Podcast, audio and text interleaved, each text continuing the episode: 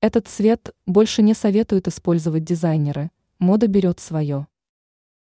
Мода уходит и приходит, а расходы на оформление интерьера не просто остаются, но еще и растут с каждым днем. Желающим оформить квартиру в модном и эффектном направлении эксперты советуют отказаться от использования серого цвета. Он моден, интересен, но его время уходит. Эксперт сетевого издания Белновости в области дизайна и интерьера Юлия Тычина рассказала, почему серый цвет больше не номер один. Конец серой эпохи. Серый цвет держался на пике интерьерной моды долго, и неизвестно, сколько бы еще задавал темп, если бы не пандемия.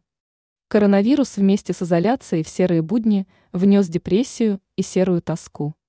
Поэтому универсальный и вечно молодой цвет все же состарился и вышел из моды. Новое слово в моде. На фоне локдауна и вместо цвета бетона дизайнеры вспомнили о природе. Если говорить об уравновешенном направлении в интерьере, то в моде будут земляные оттенки. Это коричневый, ржавый, терракотовый, розовый, а потом уже молочно-сливочный и карамель. Для активных людей дизайнеры советуют природные цвета, но уже наполненные энергией и жизненной силой. Приветствуются самые разные цветовые варианты.